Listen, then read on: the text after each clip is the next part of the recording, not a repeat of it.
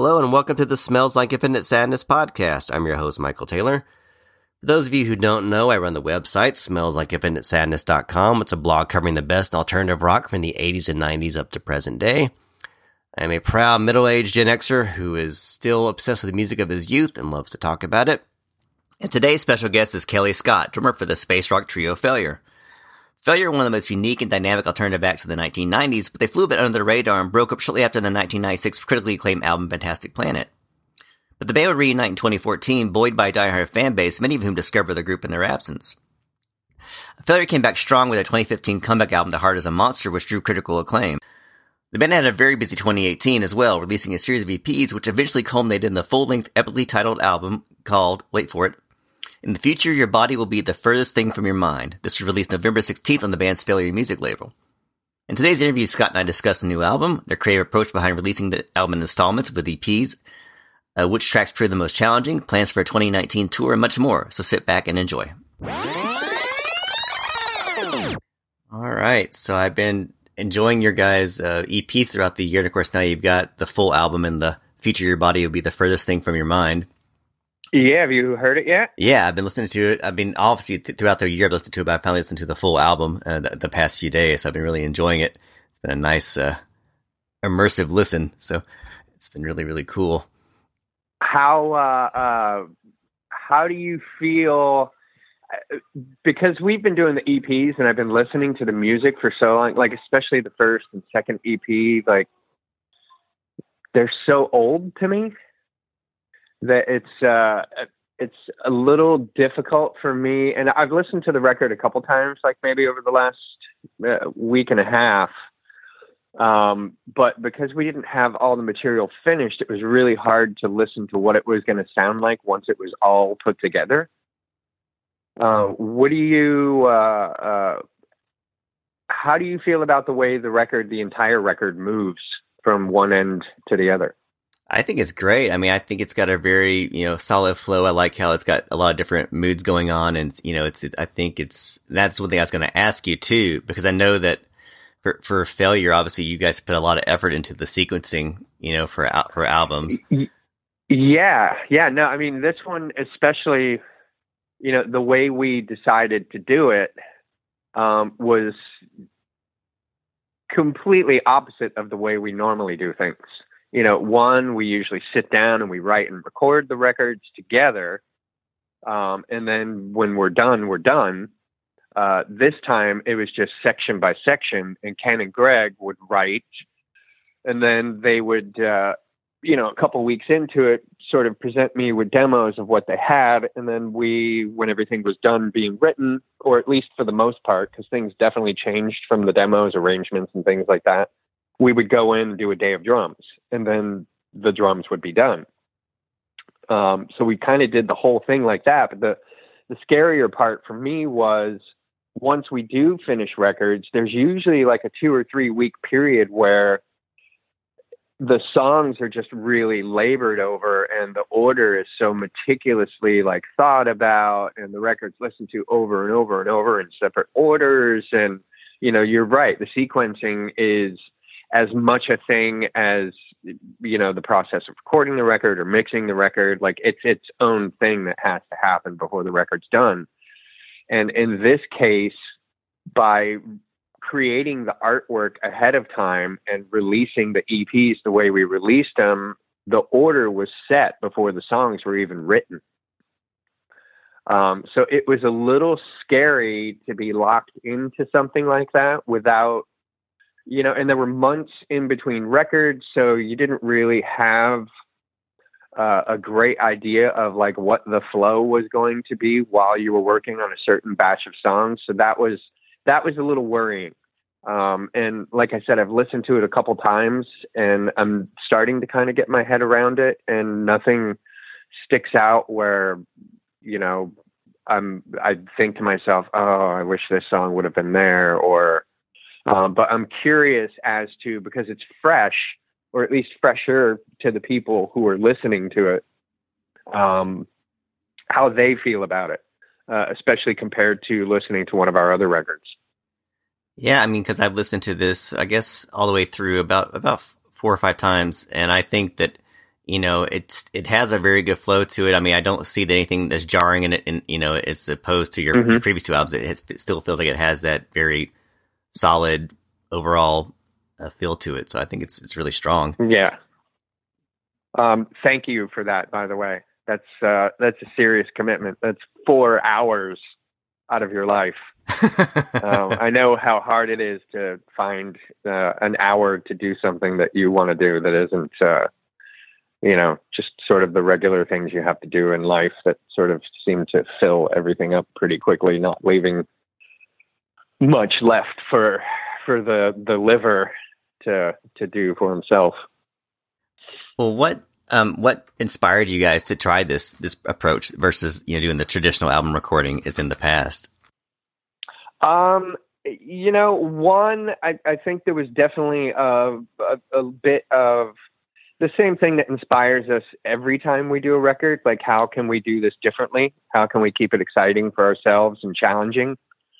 Um, you know, but I think the that accompanied with you know the just sort of the underlying like what's going on in everyone's life factors hmm um, you know, each of us had stuff going on that was going to make it very difficult for us to just lock ourselves away for six months every day.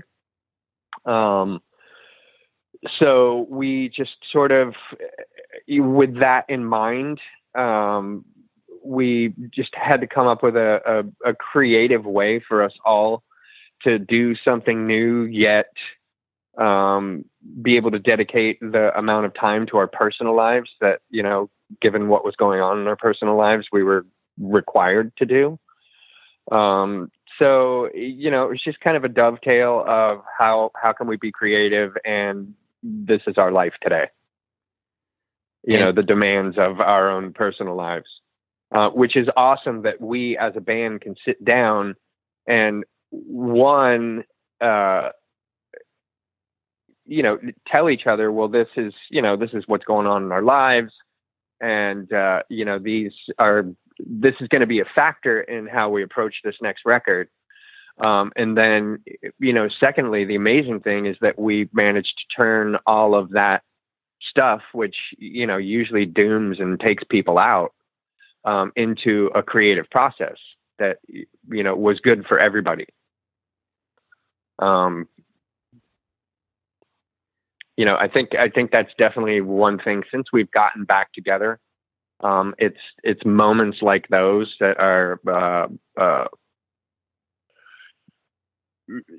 a, a a big contrast as to the way things were for us as a band in the '90s.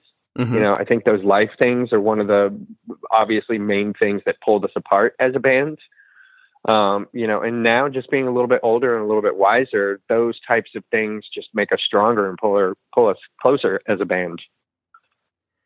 And do you think the expectations were different this time around? Because uh, the last time, of course, you were doing like your comeback album with the heart is a monster. Did the, it, did the expectations feel different this time, or was the pressure less, or or did it not really? Mm, No, I mean, um, I don't, I don't know if it was. Uh, I mean, a comeback record is just such a, a strong moniker.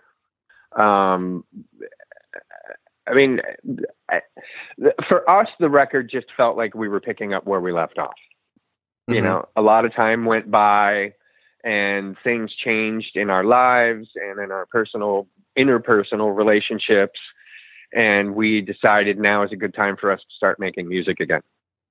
Um, there, there was definitely a little bit of, I think, internal pressure. Like, it, it's very rare that we succumb to or even acknowledge an overwhelming outside pressure you know like what are people going to think or how is this going to go over or you know I, I think we were all concerned with uh, at first um, but it very quickly went away as to whether you know what we want to do is going to have any sort of relevancy.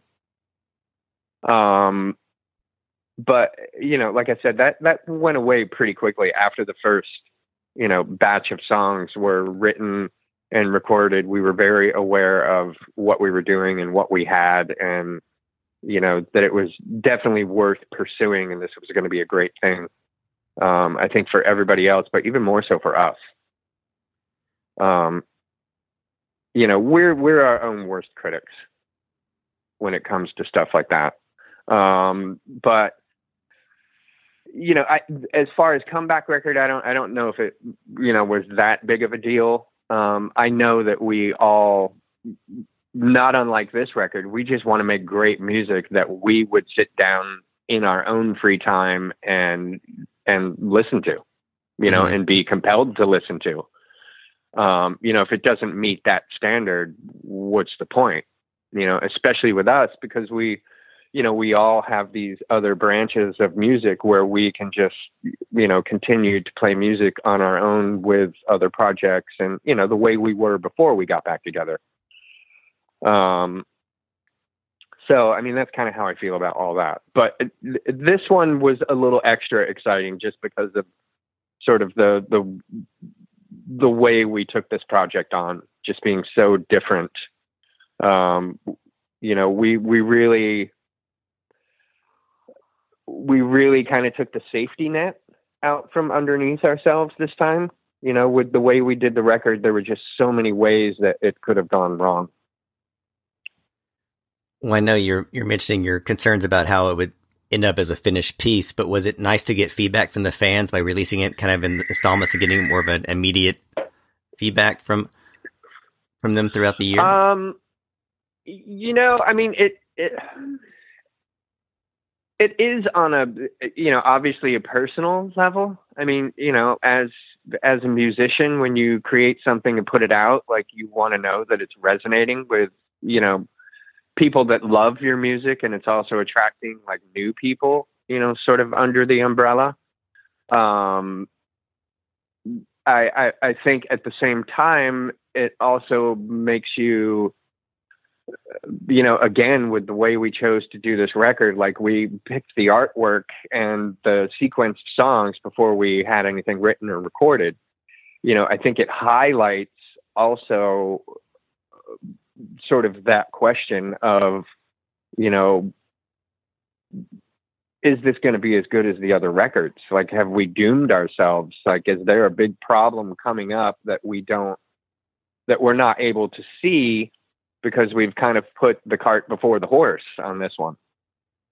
Um, so, you know, I mean, in that way, you know maybe maybe there for me maybe there's a little extra personal pressure um, because it's resonating so much with the fans you know with the people that love our music um, I don't know. Does that does that answer your question? Yeah. No, that, that, that... I, I, kind of feel like I just talked myself into a full circle. no, no, no, no, no, that makes sense. But I mean, that's a that's a personal. I'm I'm just telling you, like from my perspective, um, there isn't at any point where you know as a group we're sitting down like questioning any of this stuff aloud. Um, you know and I, I think i think there are definitely a lot of personal fears and questions that we all have that we don't vocalize that don't become part of sort of the band psyche. Um, and i think that's a good thing too uh, I think when you're making music, like the last thing you want to do is use your brain. Um, there shouldn't be any of those like types of sort of, you know, f- fears and questions and you know just all that weird stuff that we all all do all day long. Um, you know, to get through every 24 hours. Um, you know, the the beauty of playing music is you know you have that moment where that part of your brain and pain um, turns off and you get like an escape. You know the making of the music is like the eye of the hurricane where everything's nice and quiet and peaceful. Um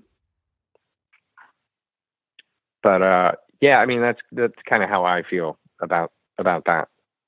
You know i mean we're we're a band and we're a tight unit. I mean we just once we have our mind set on something, we just kind of plunge in and keep sort of, you know, browbeating forward.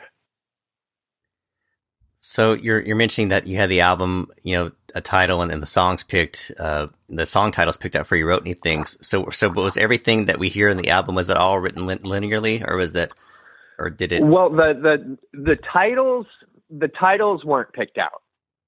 The titles weren't picked out. The titles came as like if you we came up with the artwork and there were just dots. Um, there weren't any actual titles for the songs yet there were titles for the sections of the EP. Like we had one main title, and we knew if we broke it up into four releases, each release would be called this section of the the title of the record. Um, and we had the artwork, but the title of the songs, like those, came as we were writing them. And the writing of the songs weren't, they were similar to the way we normally do it. When we do a record, no matter how we, the actual physical process of it, we write a song. We while we're recording the drum part we're arranging the song.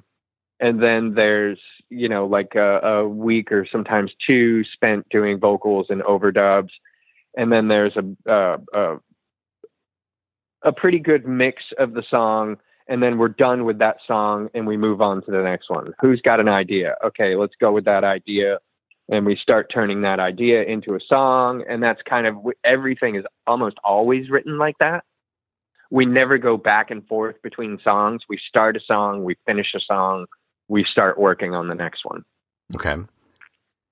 Um so in that way the record was just like all the other records. Um, there's not a whole lot of back and forth. Well, what I like about this album, like I was mentioning before, I like how there's so many different types of moods and and structures and and uh, you know it's got a real varied feel. And i really like par- paralytic flow a lot. I think it's got a very powerful uh, performance for you particularly on the drums. Was that a challenging one for you to play uh, as far since it's such a, a dynamic one percussion wise or um paralytic flow no um that one was just uh very supernatural felt very failure um, no, that that one in particular was definitely really natural and and pretty simple. Um, and again, like it, it depends. Uh, I don't remember having that section of songs. I don't remember having to have to do a lot of like when they give me the demos. I usually go to um, a studio uh, a couple times a week um, you know, with that one, I think I made like two or three trips to the studio just to get all of my patterns and the arrangement of what I was going to do and any sort of uh, other ideas, like if I wanted to drastically change parts um, from uh, uh, what was on the original demo that they had given me. Um, but that batch of songs in general was pretty quick and pretty easy. Um, and I think that's actually where we started to um, add a fifth song. Like the first batch of songs, we went in and we recorded four songs in the day. Um, and then that second batch of songs, we recorded those four songs and had some time left over to start a demo for a song that would be on the 30 piece. Um, so it's it generally as we got the hang of it, it started to get a bit of a bit easier. And again, I mean, I was putting in the work, so I was prepared before you know it was the day to record the drums. Um, the one song that probably gave me the most difficulty was Distorted Fields. Um, Ken had I can't remember what I was doing. I had gotten home and there was uh, an email in my inbox. Greg was out of town. He was doing the Perfect Circle stuff. And there was a song um, that Ken had emailed the both of us that was, for the most part, completely finished. Um, there were a, a, couple parts on his demo that uh, um, turned into other instruments and there were a couple other melodies and guitar parts and stuff like that added but for the most part the demo was done. Um, there was a full realized drum part. Um, everything was there. Um, unfortunately the drum part that he had written um, couldn't be played by a person. Um, so that one in particular, I mean, the beat itself is not easy to play. Um, there's just a lot of the syncopation with a lot of the left foot, right foot stuff Mm-hmm. um, is, is a little challenging to sort of get the hang of and make a natural thing, you know, for the player. Um, and uh, because you know he played everything with his fingers, there were a few things in the original beat that just couldn't be played by a human. Um, and I was kind of stumped on it. And there was like a week where like, am I being lazy? Uh, you know, because I, I I I actually had to give the drum part to a couple other friends of mine who are like just really spectacular drummers. Um, who I know that like there literally is not there's nothing that they can't play.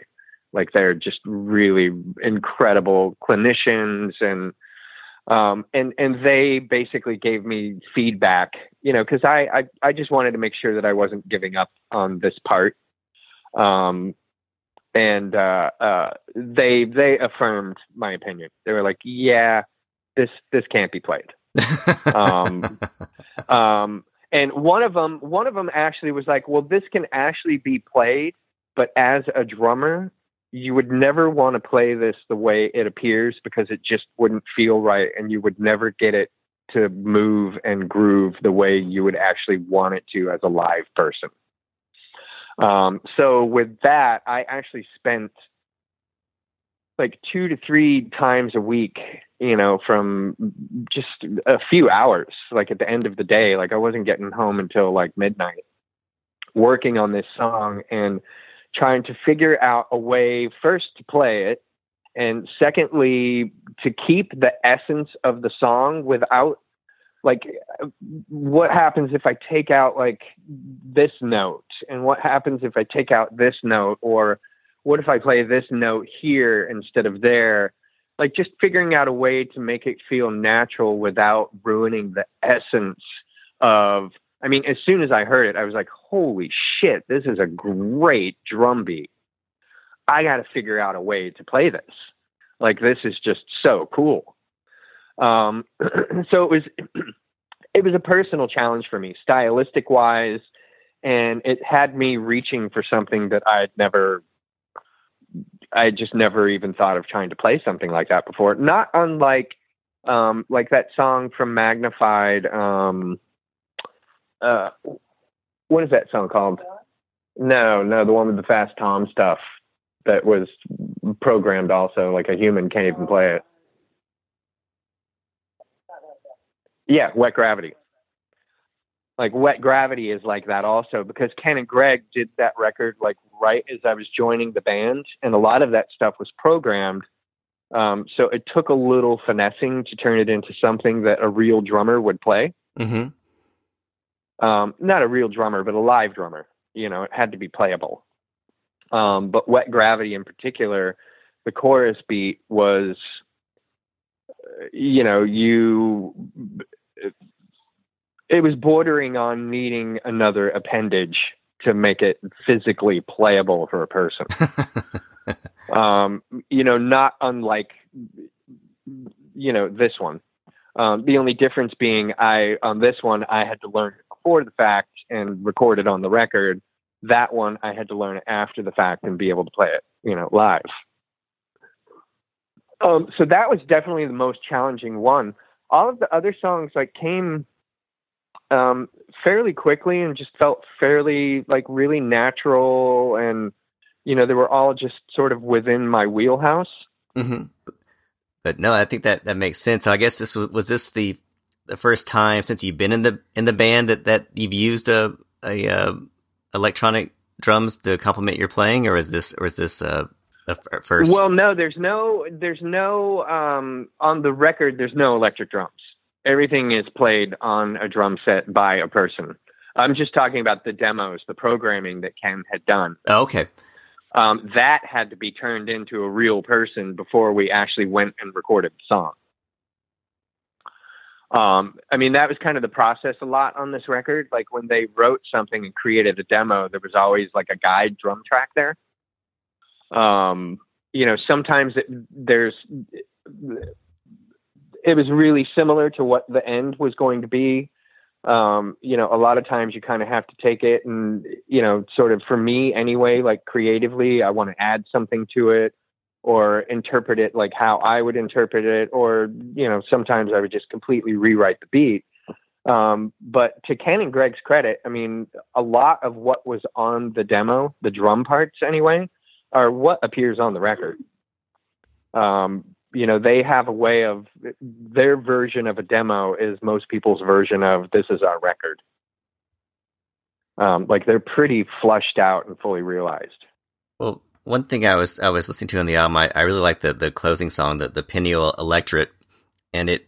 Oh yeah, and it's got a very kind of Beatles psychedelic uh, feel, uh, and I know that, mm-hmm. that, that reminded me a little bit of Mulholland Drive off "The Heart Is a Monster." Yep. So, so was that yeah. kind of a, a, sequel to that in a way, or is that kind of inspired by that song, um, or did it just kind of happen to uh, kind of share some similarities? Yeah, I think as I think as as uh, uh, Greg's Greg his writing style has definitely developed in you know if you go back to Fantastic Planet there's the nurse you know which shares a lot of those qualities but yeah Mulholland Drive and you know I just think that's a, a part of his writing style that he's sort of uh, you know is in his arsenal now mm-hmm. you know he really loves writing like that I mean, that's the the beauty of Ken and Greg, and it, it, the reason we're able to make such long, sprawling pieces of uh, uh, uh, music like records. I mean, you know, not too many people can string together an hour of music. Um, that's a lot, uh, especially for the listener.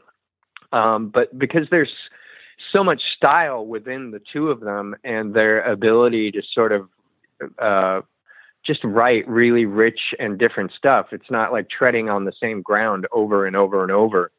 Um, the more we write and the more records we make, it seems like each time, like a few new types of uh, riffs come out. Mm-hmm. Um, you know, and I just think that's something that you know, Greg especially um, is just really developing that style of writing within his arsenal. Um, you know, and then you have in complete contrast, like, uh, you know, Apocalypse Blooms or, um, you know, any of the four songs on sort of what you would call EP4 or the last four, you know, all of those songs are so different from one another, mm-hmm. um, but they're essentially coming out of the same person.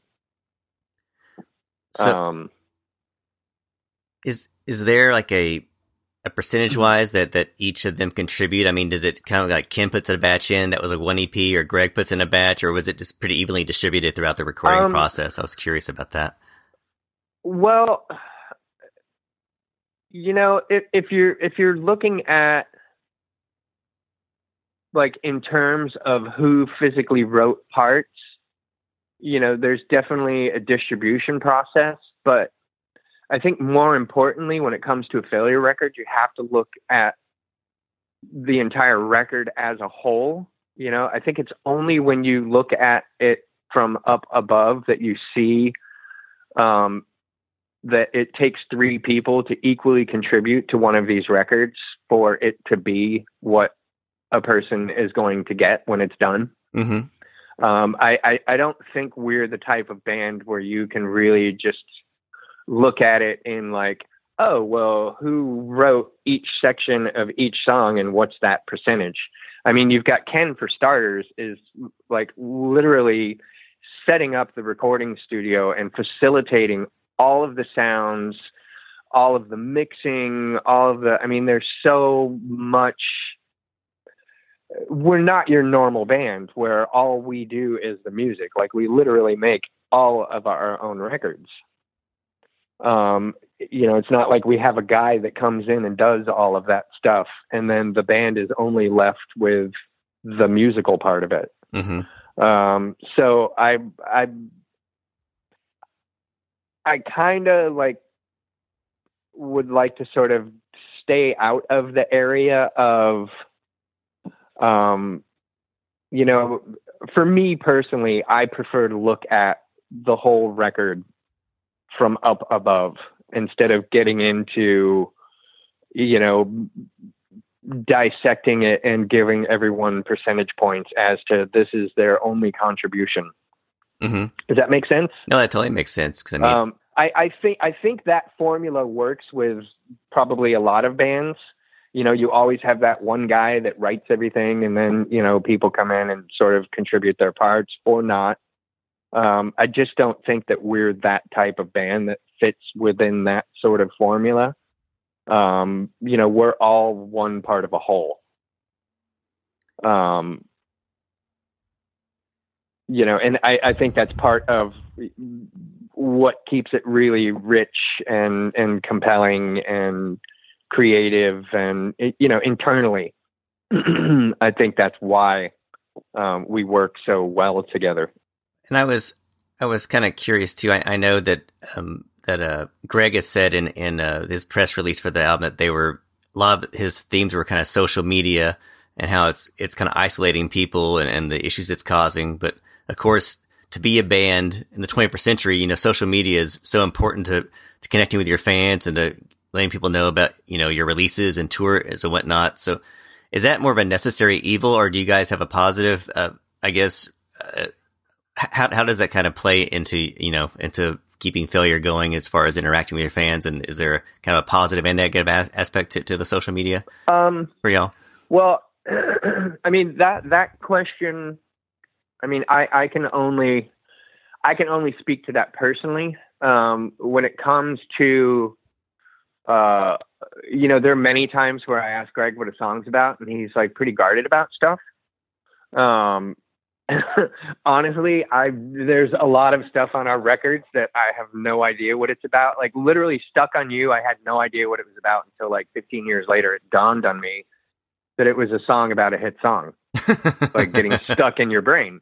Um, so, you know, for me personally, when I'm sitting down and working on music and coming up with parts and, you know, just doing all the stuff that it takes me, uh, that I do to contribute to a song while we're recording and writing and all that stuff, um, you know, I don't at any point think about this thing called social media.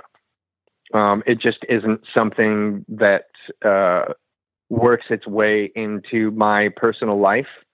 I'm not a person that sits on their phone all day. Like I'm just that's not part of what I do. Um, although I will say, in in the time, the the importance of social media, and I fully embrace it. You know, people are people if there wasn't this thing called social media, you would see good and bad things in people because of something else. mm-hmm. Um, I, I, I don't necessarily think that social media is the culprit with the seeming distance that it's creating between people. Um, I think people innately have that distance from one another. Mm-hmm. Um, and I only know that because I'm pretty much the polar opposite. Like I love being close to people. I love being like really honest and open with people. Um, that's one of the things that makes me as a person feel like I'm a very small part of a very big thing. Um, and I sort of find my security as a person who sometimes feels alone in this great big world you know, in that place. I think we all need one another. And I love personal relationships and meeting people. And, you know, I'm not afraid of people. I'm, I'm, I don't distance myself from the rest of humanity. I see the similarities between all of us. We're all just afraid and want to be loved. Um, you know, that underlying fear for each individual causes them to live their life in a different way. Mm-hmm. Some people are more comfortable being behind a screen and being who they are. Um, I'm just not like that. And I, I don't think that the screen is necessarily the culprit. I think people have always been like that. I mean, you can trace it back for every single person to a kindergarten playground. Exactly. Yeah. Um, you know, so people are people. Uh, I, I don't see the evil in social media, and it, it's just you know how people generally are. Again, I mean, if it if there wasn't this thing called social media, they would figure out a way to you know create that distance themselves. Um, I do see um, there is an innately good in that. I think people should be able to express themselves however they get to do that. Um, you know, and if a person finds that place behind a screen, I'm all for it. You know, people are creative beings and they should be able to express themselves um, one way or another. And if that's what makes them comfortable being a part of this big thing we call the world, you know, so be it. Um, uh, but as far as um, a creative outlet and a way to sort of get our music out there, I mean, one thing that is very obvious is, or at least to me, when we did Fantastic Planet and we broke up and we weren't a band for 15 years or 16 years, however long that was, somehow our music got spread way further on its own by people doing what they do. I love this, putting it up online somewhere and spreading it to another person, and that other person doing it, spreading it to another person. Or, you know, so that thing happened because of technology and the internet and the Facebooks and the Instagrams and, you know, back in the day, you know, all of those sort of sharing sites you know, so I embrace that. I mean, if it weren't for that, um, I, I don't think that we could have gotten back together and had an audience that would sort of sustain us, that we could go out and make records and be able to pay for them and do tours and be able to pay for them. And um, so, in that way, I think it's a really great thing. Um, you know, in another way, the internet is so big and there's so much information and there's so many bands. And, you know, I, I know that there's a flip side of the coin where there are thousands, tens of thousands of other bands that will never get heard yeah, um, because so, there's so, so much space and there's so much competi- competition for that space. You know, not unlike radio. Radio is the same way that's how you reached a broader audience and you had to be positioned in the perfect spot in order to get that radio slot so your message was um, spread to music listeners. You know it's not unlike the same thing um, but you know again in our case and in my case i mean i i see i see the good in in technology and and all of this stuff and I personally love it. Like I love talking to people that love our music and you know it really gives me personally a sense of humility in in just the idea that right now while you and I are sitting on the phone somebody somewhere is listening to our new record. And for that hour like they're being pulled out of their lives and they're just transfixed on this thing that is making them feel something um, you know, or they're relating, or you know, it's that to me is the most amazing gift. Is that uh, you know I know how important it is that you there are things like that out there where you can just leave the hustle and bustle and the stress and tension of your life and escape into something that just you know transcends and takes you to another place above it all um, you know that's what music has always done for me whether it's my music or the music that i grew up listening to and that i love to listen to or that i go to just to step out of life for a second. Um, so in that way being able to moment by moment connect with someone who is getting that feeling through what we do is i mean it's just it's crazy. Like to say that it's humbling i mean that's just an understatement i mean it's it's it's nuts um and i mean i i personally love that part of it well you were you were talking about how fantastic planet was kind of able to blossom you know in the in the time that you are were uh, apart. Did you have any inkling after after that was out and and and you guys broke up that maybe someday it would find an audience? Or was that a complete surprise, or or was there kind of like like the hope that you're like maybe this will survive us and and, eventually find its audience? Um, total surprise. I don't think any of us knew that, you know, because as you're walking through life, like every now and again, you meet someone that's like, oh, you were in that band. God, I loved that record. You know, and it's just that moment that begins and ends, and then you're just walking through life again. When we got back together and we started to book that first tour, we literally, I mean, we started with one show in LA, and our thinking was, and I mean, this just says everything. Let's book a place that isn't so big that it's not at least going to look full. Full. Um, so going with that notion, I mean, honestly, yeah, we had no idea that people were going to show up you know, we just wanted to play that first show and not be completely embarrassed that we had booked a place that was too big that was empty.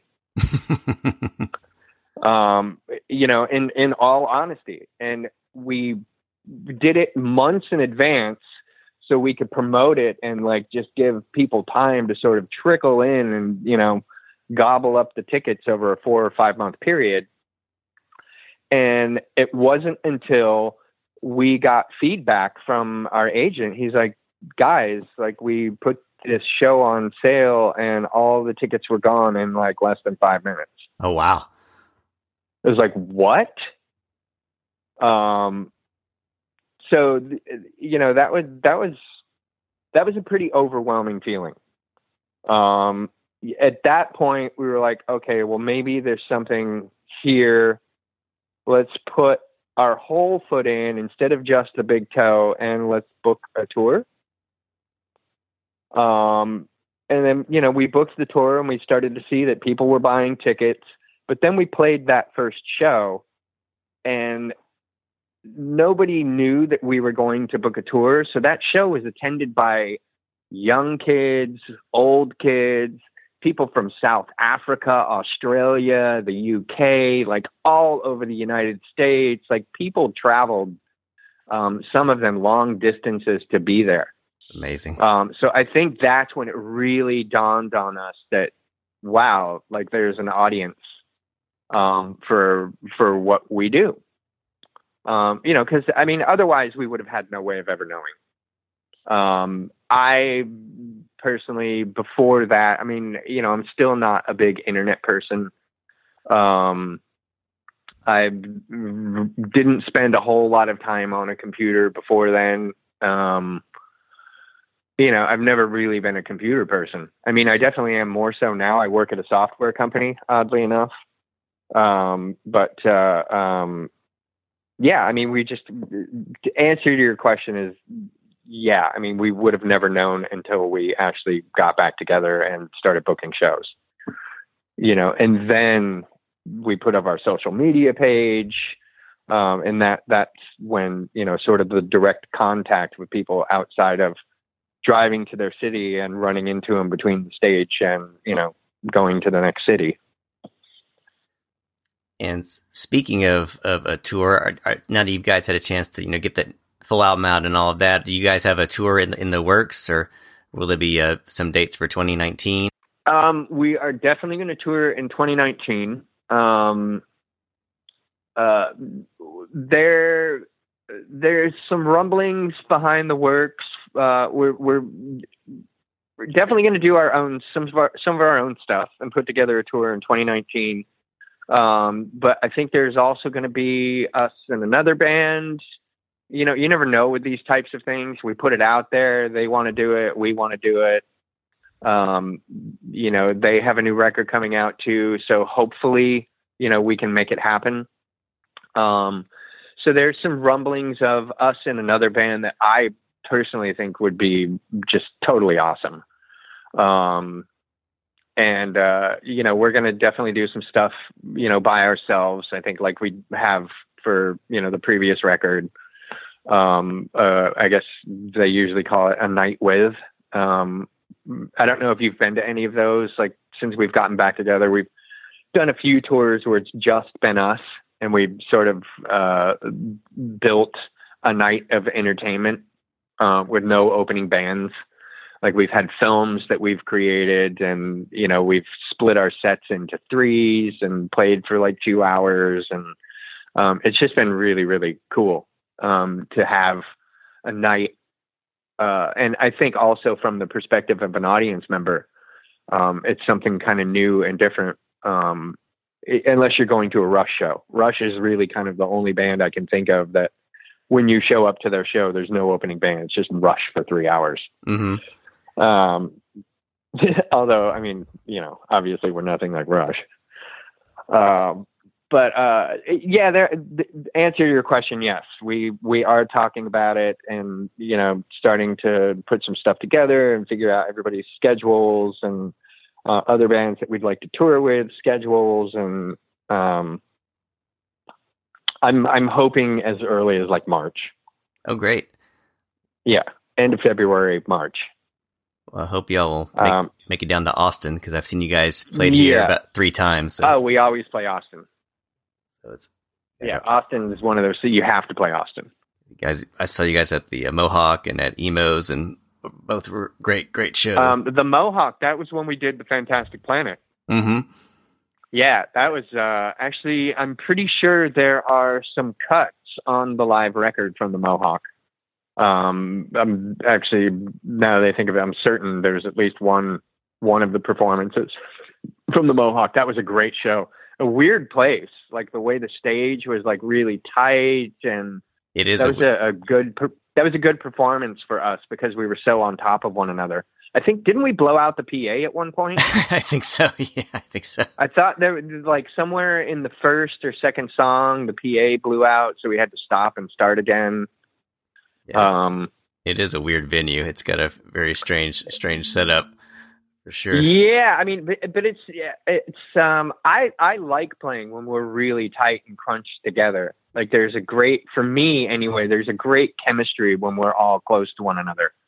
Um, it gets a little bit weirder when you like have to put your glasses on to see, you know, Greg way over there in the corner of an auditorium, um, you know, like 50 yards away. Um, I prefer those types of gigs where you're just really on top of one another and sharing the sweat and, you know, my smile turns into Ken's smile turns into Greg's smile. Like there's, I don't know. I just think it's cool in venues like that. Great. Well, I think that covers all my questions. I'm, I'm, i wish you guys luck with the album. Is there anything else you want to say to the fans as far as before we wrap up that want to express about the new album? Um, you know, I think I'd just like to uh, leave it pretty much the way I always do. I mean, you know, with just reiterating the importance of um, you know, as much as we love what we do and getting in there and creating records, I mean, honestly, there's no way that we would be able to do any of this without the without the listeners. I mean, that's as far as failure goes. The listener is as an important part of what we do as each one of us. You know, it really is like the fourth member. You know, it takes it takes one to have the other. So, um, I would just, you know, again, like to say thank you for that. Great. Well, I love the album. I wish you guys luck with it. And thanks so much for talking to me today. It's been a real pleasure. Cool. Yeah, likewise. Thank you. All right. You have a great day. Thank you so much. You too. You too. Thanks. Mm-hmm. Bye bye. Bye. A big thanks to Kellii Scott taking the time out to do the interview today. You can buy Fairy's new album, and the future of your body will be the furthest thing from your mind via the band's website, which you can find by going to failurebandmerch.com, or you can also go to pledgemusic.com slash project slash failure slash LP5, or if you go to my website, smellslikeinfinitesadness.com, you can see a blog post for this particular episode, and you can download it via Amazon. I have to admit, I'm very curious about Kellii's comment about the upcoming tour next year with a mysterious band that also has a new album coming out. I'm wondering, given that Maynard James Keenan is a huge fan of Failure, if that might just be a, a package tour with Tool. That's my theory at the moment, but that could be wrong especially if Tool's album turns out not to be coming out in 2019, even though Maynard promises that it will. We'll have to see, but I'm excited to see those guys no matter who they tour with next year. It should be a lot of fun. Anyways, we're going to close today's episode out with a track off the new album entitled Heavy and Blind. So check that out. Hope you enjoy it, and we'll talk to you soon.